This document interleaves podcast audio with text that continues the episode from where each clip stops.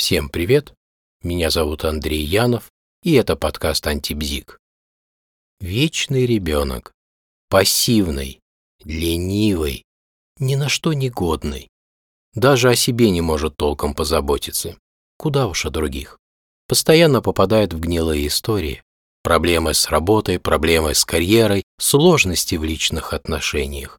Ужасный муж, плохая жена. Не отвечает за свои слова и за свои поступки. Никогда ни в чем не виноват. На него нельзя положиться. Да он и сам не всегда может на себя рассчитывать. Лучше с ним ни о чем не договариваться, и уж точно не стоит с ним иметь дело, как с деловым партнером. В жизни мало чего смог добиться, в дружбе тоже так себе друг. А вы как бы описали безответственного человека? Правда, картина мрачноватая вышла. Мрачноватая, зато правдивая. И это еще не все последствия безответственности перечислены были. Да вы и сами догадываетесь, что их куда больше. Вообще слово «ответственность» мы слышим с детства, и, как показывает практика, каждый его понимает по-своему. На самом деле не так-то и все однозначно с этим словом. Ответственность.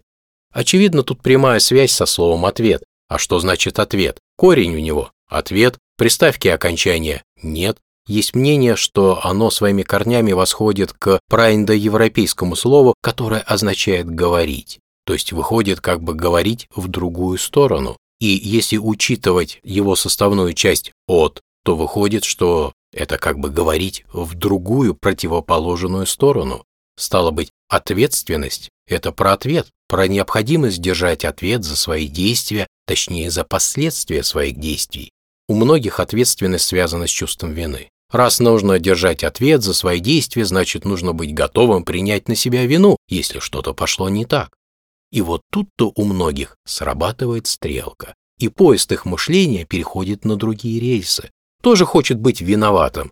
Вина – это неприятное чувство. Значит, если не хочешь быть виноватым, не будь ответственным. Но вот быть безответственным совсем как-то печально. И не только в плане проблем с окружающими людьми, но и в плане проблем с самим собою.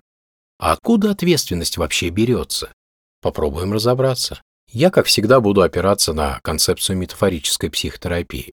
Согласно этой концепции, в возрасте от 4 до 9 лет у ребенка формируется соотнесение собственных действий с собственными желаниями. Суть этого этапа развития заключается в том, чтобы научиться для достижения поставленной цели осознанно отказываться от совершения каких-либо действий, доставляющих удовольствие, и наоборот, осознанно и решительно совершать какие-либо действия, не доставляющие удовольствия. Ребенок соотносит свое «хочу» с условиями, в которых это «хочу» ему предстоит осуществить. И именно от этих условий зависит выбор способа реализации этого самого «хочу». Запутано вышло.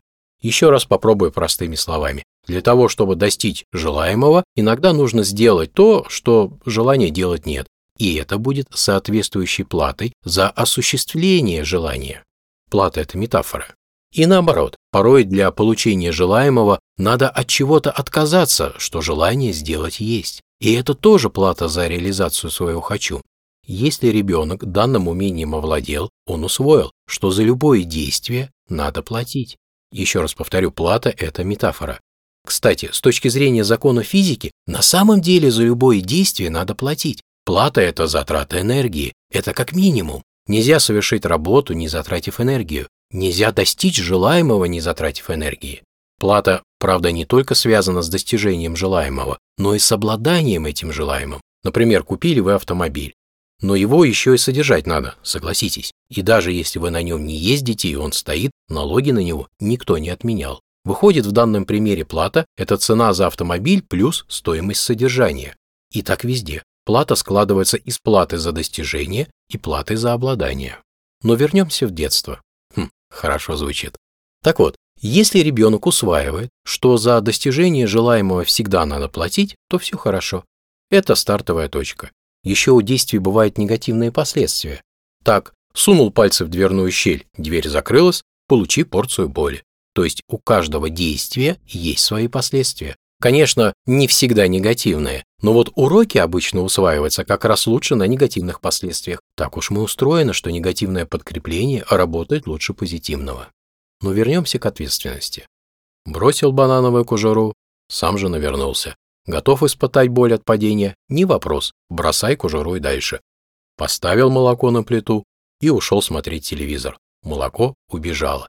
Готов отмывать плиту? Не вопрос, не готов, следи за молоком.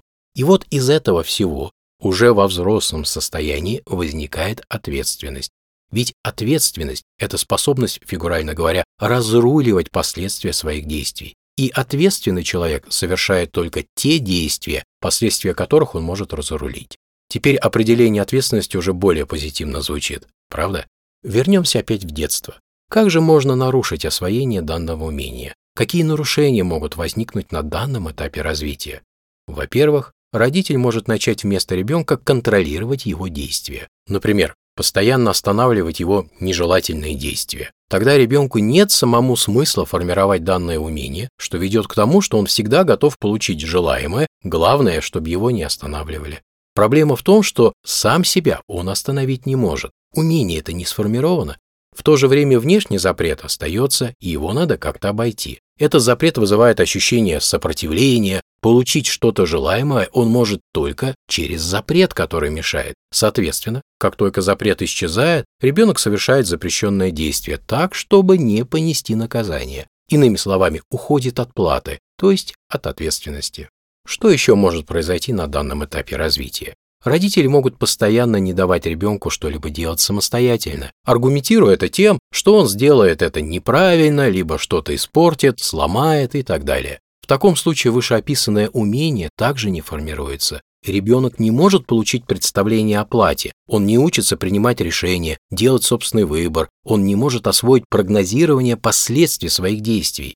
Можно еще жестко контролировать процесс выполнения каких-либо действий, которые совершает ребенок. То есть родитель является чрезмерно строгим. Он наказывает за каждый проступок. И в такой среде ребенок приходит к выводу, что нет смысла что-то делать, нет смысла чему-то учиться, проще ничего не делать, и даже лучше всего будет отказаться от своих желаний. Помимо всех прочих следствий такого поведения родителей, в этом случае не формируется представление о плате. Что еще может произойти и пойти не так? Ребенок может взять на себя ответственность за какие-либо действия, начать что-то делать и в итоге потерпеть фиаско. А это удар по самооценке.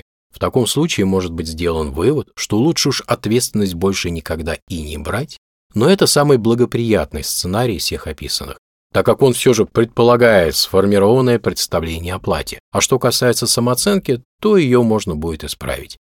чему все это приводит?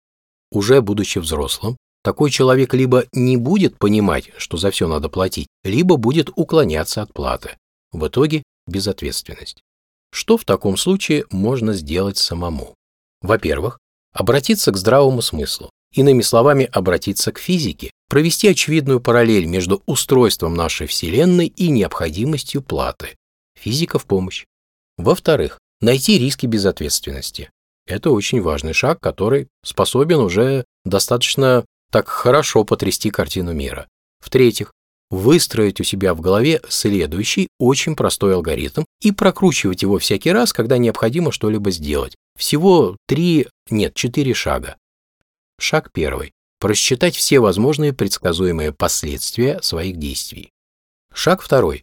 Проанализировать свои действия в случае наступления каждого из просчитанных последствий. Шаг третий взвесить соотношение платы и выигрыша от действий. Не забываем, что плата бывает не только за достижение, но и за обладание. Шаг четвертый, последний. Если плата больше выигрыша, не действуем. Если плата меньше выигрыша, совершаем действие. Ну что же, на этом есть желание завершить это короткое повествование. Будьте ответственны и будьте счастливы. Всем всего хорошего. Всем пока.